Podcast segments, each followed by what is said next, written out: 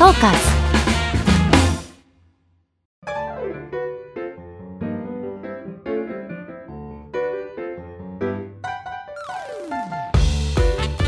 さあ始まりました。宮地美穂の聞き耳。この番組はスポーツ報知の記者である私宮地美穂が同業者や気になる方に会ってスポーツ界や芸能界のあんな話こんな話を聞き耳を立てて聞いていこうという音声プログラムです。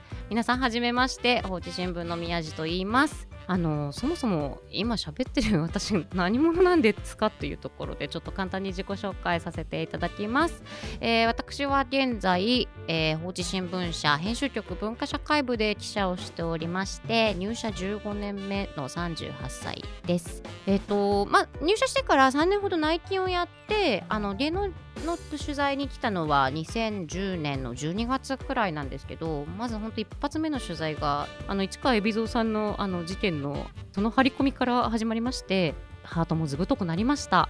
で今は、えーテレビ局担当であったりとか、えーインタビュー取材を主にしておりまして、えー、と宮地美穂の人生入門というインタビューコーナーがあるんですがそれをまあ5年60回、まあ、ぐらいですかねあの各界の、えー第一線のトップランナーの方々に、えーご自身の人生を紐解きながらお話を聞いたりとかしております。あのー本当にこういうお話の仕事って全くやったことがなくってものすごい緊張してるんですけれども優しいお耳と心を持ってちょっと聞いていただけたらと思っております。よろしくお願いいたします。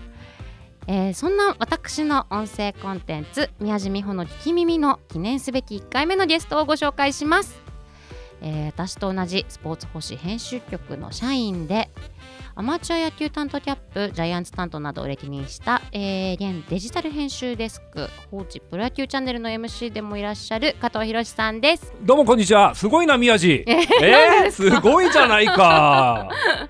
いやね宮地のね喋りはね、はあのこの鹿児島のね鴨池球場っていうねあのこう高校野球の聖地があるんですけど、あの宮地さんは高校時代ウグイス城をやってらっしゃった。あそうですそうねはいね。高校野球のマネージャーではい青春の香りがするこの声。ええねはいいいじゃないですか本当に。いや本当になんかおかげですごく、うんあのアクセントに苦労しないで あの上京してくることができました。えはいえということで頑張ろはい頑張りましょう。おどうしようもう加藤さん緊張してますよ。う。ねえ。はい。だって俺と宮地普通にデスクで喋ってるねあのトークでなわけじゃないですかはい。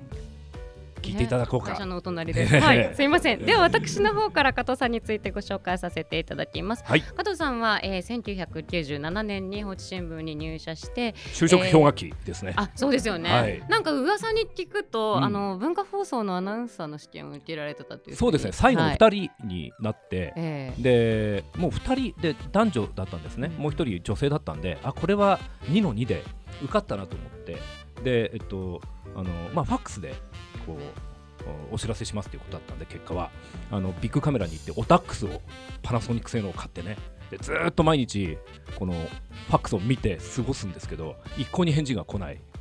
えーで電話をしてちょっとファックス最近買ったん買ったんですけどあの調子が悪いかもしれないですよなんつったらいやあの加藤さんご縁がなかったみたいな話で、えさここの前ね文化放送で30分喋ってきた。それで。そうなんですもね。う何年かかったんだよ本当さ電波に乗るのにっていういねえいえいえ。はいそんなこともありました。あそうですよね。はい、就職氷河期で。ね。それで、あの、もともとは、あの、広告局でえ営業をなさってから、野はい。球記者にということなんですけれども、これ合ってますよね。合ってる。はい、はい。6年間ねあの広告の営業をやってたんであんまりねこの営業から記者っていう人あんまりいないんですけど。うん。なのでえっ、とこの辺この辺ってあの市ヶ谷にね今日のスタジオあるんですけども広告代理店とかあの大日本印刷さんとかよく歩いたもんだなみたいなね。はい、なんか代理店のトイレで泣いたっていう。うん、しょっちゅう泣いてましたよ。うん。ね。えこれな、なんで涙が出るんですか？いやだって広告がね取れ取れなくて、うん。空き空きスペースが埋まらないみたいな、は。い、辛かったなみたいな。でもねすごく鍛えられたというかね、ええはい、そう。いやでもなんかその営業をやってたことがこう記者に役立つことってありますもんね。うん、めちゃくちゃありますね、まあ、基本的にねこれあの言い方悪いんですけどやっぱりあの新聞記者っていきなり入社して名刺をもらっていろんな人に会えちゃうんですよ。で場合によったら総理大臣とかプロ野球の監督とかに会えちゃうじゃないですか。あの私はやっぱりこのなかなか会いたくても予算を持ってる人に会えなかった日々が多かったのでこう、まあ、物腰が柔らかくなるというかあのすごく社会人として必要な経験を持ってこう新聞記者になったような気がします。だからあんまりあれですよねこうビジネスマンとして果たしてどうかなっていう人たまに記者っていますよね。そうですね。ならず者みたいな。ならず者みたいなね。はい、まあそういう人とは若干対極的な、えー、はいのが売りなのかな。はい。で野球に行ってからはえっ、ー、と一番最初がアマチュアそうアマチュア野球記者を3年やってそれから巨人、えー、またまあアマチュア野球記者をやったり楽天、えー、西武日本ハムと結果的に17年野球報道をやりました。はい。あの私新ちょうど加藤さんと10個離れてるんですよね。年次でいうと。そっか。2007年の入社なので、はい、であの新入社員の時に、うん、その高校野球取材の指導をしてもらったのが加藤さん、ね、あそうですね。あのまずはこう入社した記者っていうのは高校野球夏の高校野球で記者としてのトレーニングを積むんですけど、まあ、そのこうキャップということで、えー、取りまとめを行ったんですがいやあの、ね、こういう場だから言うわけじゃないけど宮地は最初からかけてあのいい記者でしたよ。ねやった。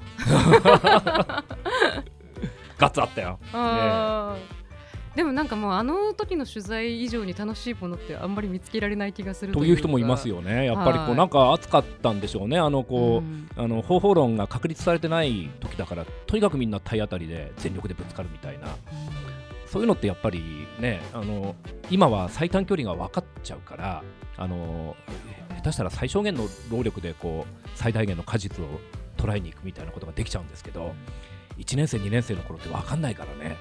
全力でいくもんねなんかね、はい、で火の粉を浴びて、はい、はい、もう使えないこの質問使えないだろうから聞かないなとかいうことってその時は思ってもなかったので、えー、省エネ取材なんてねないですから。でその時ねあの大阪桐蔭の中田翔選手がもう超高校級でドラフトの目玉ですごい噂になったんですよ。で、えーと宮地記者があの、えー、見つけた逸材はあれ千葉の県立高校に中田翔っていう人弁の中田翔がいたんだよね、はい、全く他翔は一緒なんだけど、えー、そいつが結構打ってね。そう。いや あの同姓同名のなんかあの珍名君みたいな感じで取材しようと思ったらその日にホームラン打って、えー、中田がホームラン打ちましたみたいな。ありましたね。だからちょっとあのえのけんがえのけそうになるみたいな。あそうです,、そうですね。はい。松友伊代さんみたいなね、まあそういう切り口で紙面を作ったのも懐かしい。はい、ね、懐かしいですね。ね中田君今何なさってるんですか、ね、何やってんだろうね、もう今ね。ちょっとこれを機会にちょっと、えー、あの探す旅に出たいな。そうですね。はい。あと加藤さん今すごくあの著書が売れてるあ、嬉しいじゃないですか。そうなんです。あのえっ、ー、と3月16日に新潮社から。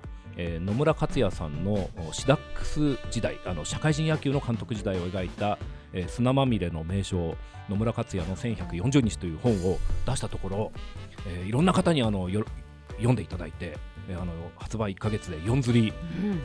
と、うん、はい本当にあのびっくりするぐらいいろんな感想をいただいて嬉しく思ってます。いやえ1万部出てるとか聞いてそう1万部に達してね、はい、いやね今ねノンフィクションってね、うん、本当になかなか売れないんですよ、はい、このご時世。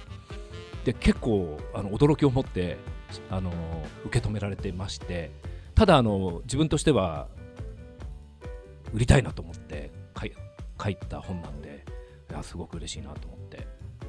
だって私アイドルの写真集とかの取材してるけど初版どんぐらい吸ってんですかさ。だだ大体3000部とかだから。まあいい方ですよ。本当ね、うん、3000とかね。ね、えー、すごいいろんなあ読みました。あ、はい、本当、はい、いやもうありがとうございます、はい。ね、いいいい本でしょ？いい本いい本。なんだよね。いや結構ねあの熱いんですよ。そう。熱いです。あの、うん、こう技巧を使わずに本当にあのど真ん中にストレートを投げ込むみたいな感じで、はい、なんか全身全霊で書いたみたいな本です。うん、はい。いや本当になんかちゃんとこう青春ですよねある意味そうですね。監督にとってもそうですし、はい。あの私にとってもそのまああの先ほども申した通りね入社して6年間営業で記者になったのが28の時だったんですね。でその時のまあいろんなこう思いみたいなあのまあその当時のこう記者たる自分も同時に描いてるんですけど、まあ、一つのこうメディア論みたいな記者論みたいなところでもこう読んでいただきたいなと。当然ねあの野村監督のこうに対する興味というところでいろんな人に読んではいただいているんですけど、あの、面白い一冊だと思いますのでなんちゃって。はい。PR しちゃった。そうそう。いやでもなんか本当今リモートの取材とか増えてるから、はい、なんか何かあって聞きたかったらその人に会いに行くってもう本当に記者の原点じゃないですか。もうそうだね。はい。でなんかそれが結構やっぱり伝わってきて、うん、あのこんな時代だからこそそれをなんかこう書き記したいっていうのはありましたね、ね、いや本当に。あのまたちょっと野村監督の話ちょっとおい。おい、はい、あの番組の中で教えていただけたらと思います。えー、それではこの後加藤さんからね掘り葉掘りお話を伺います。トーカそれではスポーツ報知の加藤さんにお話を伺っていきます。最初のテーマは、はい、記事には書けなかったとっておきの話。おいやもう本当にね、うん、記事に書けない話の方が多いっていうか。そうですね、うん、まあ俺書いちゃう方ですけどね、うん、書いちゃって怒られるまでが こうワンセットみたいなね、えー、でも今あのデジタルだから、それもありますよね、なんか我々ってもうこういう、こういう取材をしましたこうでしたああでしたってデスクに報告しても、もうそのデスクがその行数と言われるその原稿のサイズを決める権利を持ってるのであのじゃあ面白いからトップ扱いの頭でいこうとか、あの雑報って言われる本当にこうえーと、なんて言ったらいいですかね行数で20両ぐらいの、ね、はい、うん、ものをあの求められたりとかでどうしてもそこに入りきらないけどめちゃくちゃ面白かった話とか、あるんですよね、うん、で泣く泣くカットせざるを得なかったみたいなものはい、僕はね今ネットニュースの担当デスクをしてるんですけどそういう意味ではねあの書けなかった話をまあどんどんこう世に放つ、えー、機会っていうのは増えてて、あのー、まあ、デジタルっていうのも含めてねあのスポーツ新聞って楽しんでいただけたらなみたいなのは考えてるよねなんかね、うん、そうですね。今なんか本当にこうみんなで共有するシェアするみたいなのがすごい増えてるので、ええ、なんか我々も今テレビ担当やってるんですけどなんか朝ドラとか大河とかのなんかあの追い記事とかが意外とアクセス数取ったりとかすごいですね、ね、すごいんですよね本当に。カムカム、うん、すごかったですね。もうちょっとこう尋常じゃないページビューをこう、まずね、はい、あのまあ、分析記事や、まあ、ちょっとしたコラムみたいなのがすごくこう読まれるっていうのはやっぱりこの SNS 時代ならではっていうね、うん、なんかみんなでそれを共有していろいろ言い合ってコメント欄に書いてそれをまた読んでみたいなね、うん、はい。そうなんか今すごいなんかまたちょっと違った時代だなっていうふうに、えー、感じてます。じゃあちょっとあの加藤さん何かありますか？でもそのその中で記事そうですね。あのね僕あの巨人担当の時ですね桑田真澄さんの担当記者をしてたんですね。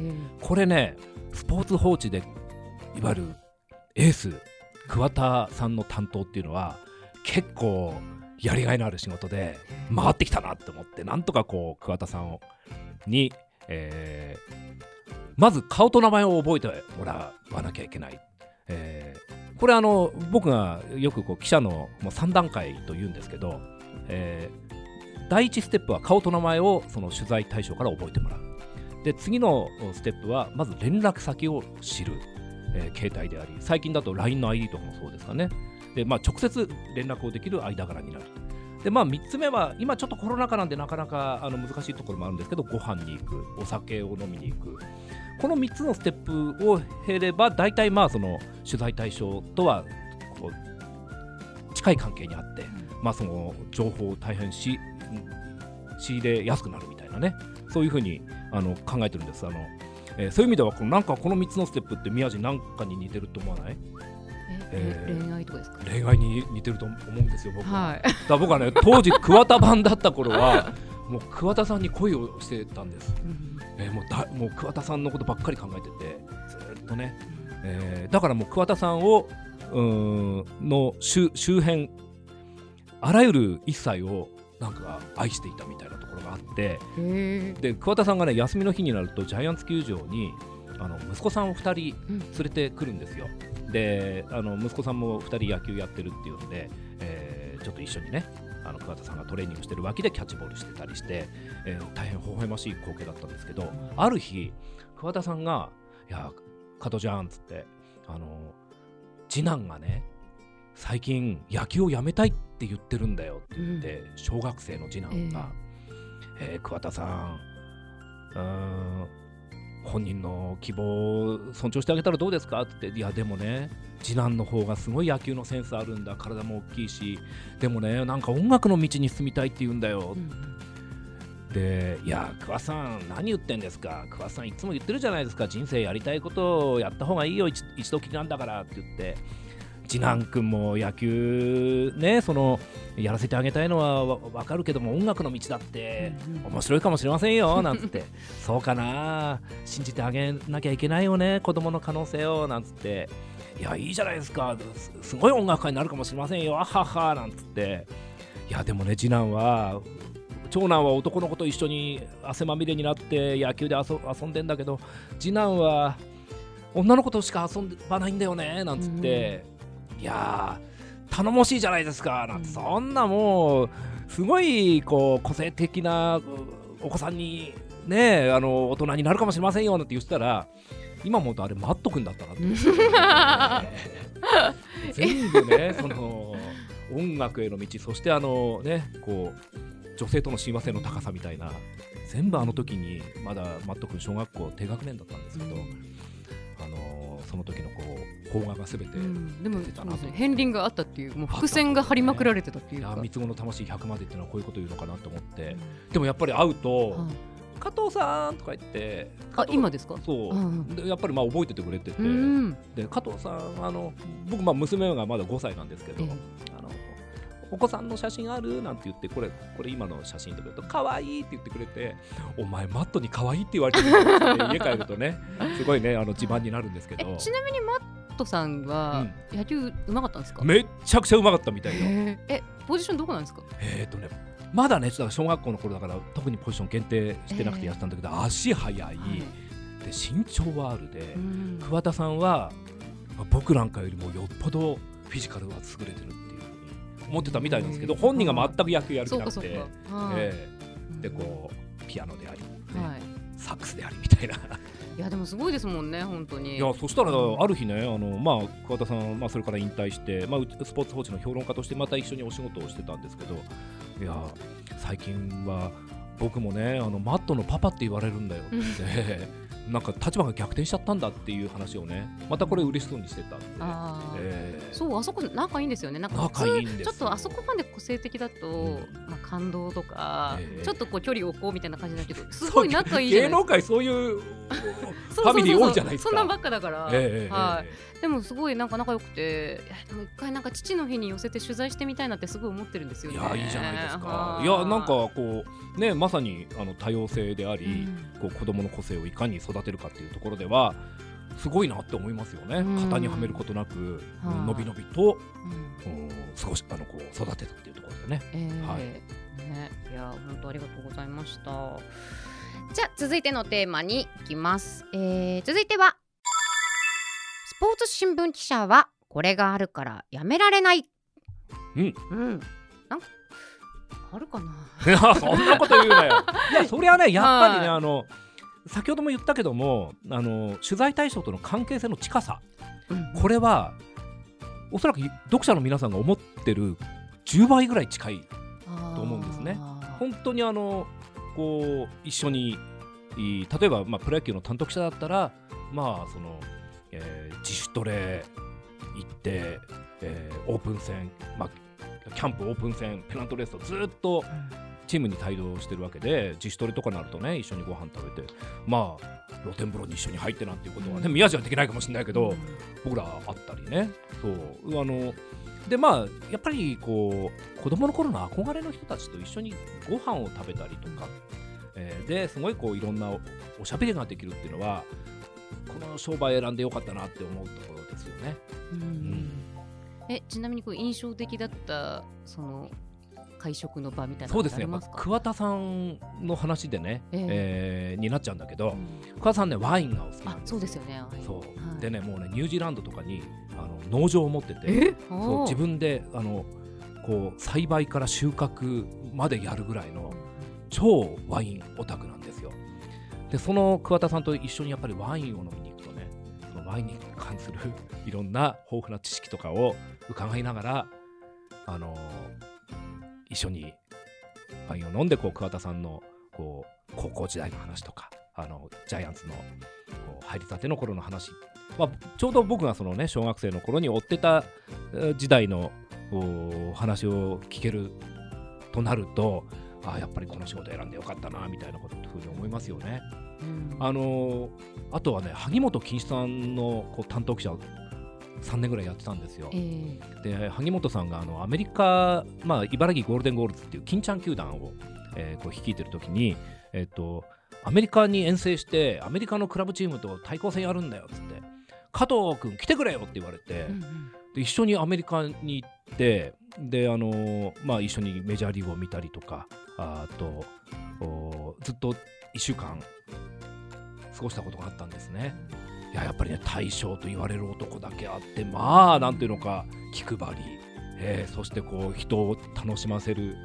ねこううそのう魂に触れることができるとえいうか、えうわこの仕事選んでよかったなって思いましたよ。うん。えーいや私もほら金ちゃん仮想大賞ああそうだ。そうそう。そうあのね宮地さんはね、え日テレの金ちゃんの仮装大賞のし司会し司会じゃねえ審査司会じゃ員ないけど。審査員をやってるんだ。そうですそうです。あれびっくりしたね。4回ぐらいやりましたよなんか。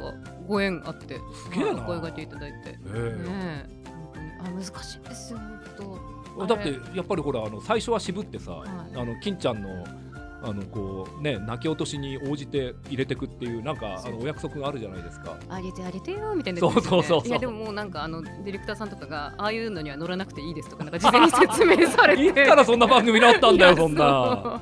あの辛くつけていやなんかみんなもう今この時代、ええあの1点とか0点とかつけるの怖くて、はあ。なかなかつけられないんですよ。ええ。ただだからもうちゃんとシビアに審査してくださいって言われて 本当梅沢富美男さんか私かぐらいすっげえシビアな 審査してたらもう なんかあいつ超辛いなみたいな感じで金ちゃんに言われてえ。え本当すごいなんかあのそんな言われたからややってるんですよい別に。や佐々木朗希に対する白井球審みたいなね。あいやここトンネルルのストライクじゃないんだみたいな。辛いよみたいな。うそういやでも本当になんかすごい素敵な方で、ええ。そうでもそれがそう仮想大賞、あのー、21年の2月にやってなんか突然なんか俺これで最後だからとかなんかいきなり言い出してはい。収録中に、うんうん。でそれ以来やってないんですよ。本当あのーお恐ろしいっていうかまあ。と2回やったら100回なんですけど、はい。今98回で止まって止まっちゃってる。はい、でその後にじゃあちょっとさっきのあれなんですか？みたいな、ん。何なんですか？みたいな2年後に分かるよって言われてその2年後がもうすぐ来るもうすぐ来るんだ。ドキドキしてるんですけど。うん。まあ多分ねなんか本当にこう自分のお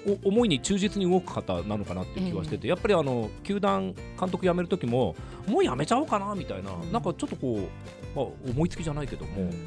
なんかそういういろいろ計算で動く方じゃなくてね本当自分の感性に正直に動かれてる方かなっていう気はうん。したけどね本当それ思うよね。うん。うん。そうなんか天に導かれし感じでさっとやめていくっていうか、へーそこのなんかはい。やめ方の、まあ、や本当におやめになるのかちょっとわかんないですけど、えそうなんかあれ美しいなってえいうまあ美しさがありますね、大将はい思いね。ました、うん。でもなんかそうですね。なんか記者だってやめられないっていうのはでも本当にたくさんなんかいろんな有名な方に取材させていただいて、宮地とかだって芸能記者だから、はい。それこそきら星のごとくスター、ねええ。やっぱ一番オーラあったのとか誰、オーラあったの。うーんでもあの別にこれ東風さんだから言うわけじゃないですけど古舘一郎さんの取材すごい面白いですよ。いやーそうだよね、だって絶対にさあのほらあの古舘さんのインタビューね宮地が構成したあの対談1ページあったけど、絶対これ1ページで収まってねえんだろうなっていう、ん。なんかグルーブを感じたよねなんかねあの文字の中から。1時間時間取っていただくんですけど、ええ。大体3時間ぐらいかかるから 本当なんか申し訳なくなっちゃってずっとそれをこうあの本当にこうシャワーを浴びてるというか、ええ。素敵な言葉の。でなんか私原稿とかインタビューの進め方とか古舘さんに褒められたことないんですけどあの宮地さんのいいところは時計を見ないところだねって言われて。そう。そうそうそうでなんかなんかそれが一番いいらしいです。私の。古舘さんの前でみんな見るんだねやっぱね。なんかその時計見られると冷めるらしいですね。いやー絶対見ちゃダメだよねそんなね。うんいや本当そうなんですよ。いややっぱりこうほらあのスポーツ記者である以上やっぱり取材対象に対する愛を持ってまあ載せるじゃないけども、え。いい気持ちになってもらって、うん。こうあのさらにこう躍動する言葉を引き出すみたいなところってあるじゃないですか。えはいいや古田さんはすげえないいな。いや本当役得ですよね。役得だよねありがたいなと思って。はい。しかも宮地プロレスの実況とか知らない世代だろう。やだあの鹿児島出身なんでそもそもネットしてないっていうか、あのプロレス中継見たことないんですよね。ええはいやもう、ねまあ、この場だから言いますけども、うん古舘さんも本当大好きいで、うんうんまあ、小学生の頃からもうワールドプロレスリングの実況もうね人間山脈ねあの革命戦士、まあ、そのコピーライティングのすすごくてさ。でね小学4年の時にあんまりに好きで古舘さんのあの本を買ったんです。小3の時かな。過激でどうもすいませんっていうあのえ初の著書を、ね、買ったんですよ。まだねあの曲穴だった頃で、でもうそれを、まあ、小学3年生だったんですけど、まあ、ずっと読んでたらやっぱりちょっと知らない言葉があったんですね。で母親に聞いたんですよ。お母さんこのトルコ風呂って何？って言ったらそしたらねトルコっていうのは国よってねあの母親もあの嘘はついてなかったなって思うんですけどなかなかあれ教育に悪い本だったなって思うあと、ね、ーそうですね。はい。トねだからこんな仕事に就いちゃったのかなってね、はい本当古舘さんのせいでね 悪悪い大人になっちゃったっていうね。本当に、ええまあでも楽しく本当スポーツ記者やってますのでね、はい。我々。よかった。本当に。あのデジタルも紙面も楽しんで読んでいただければと思います。トーカーズ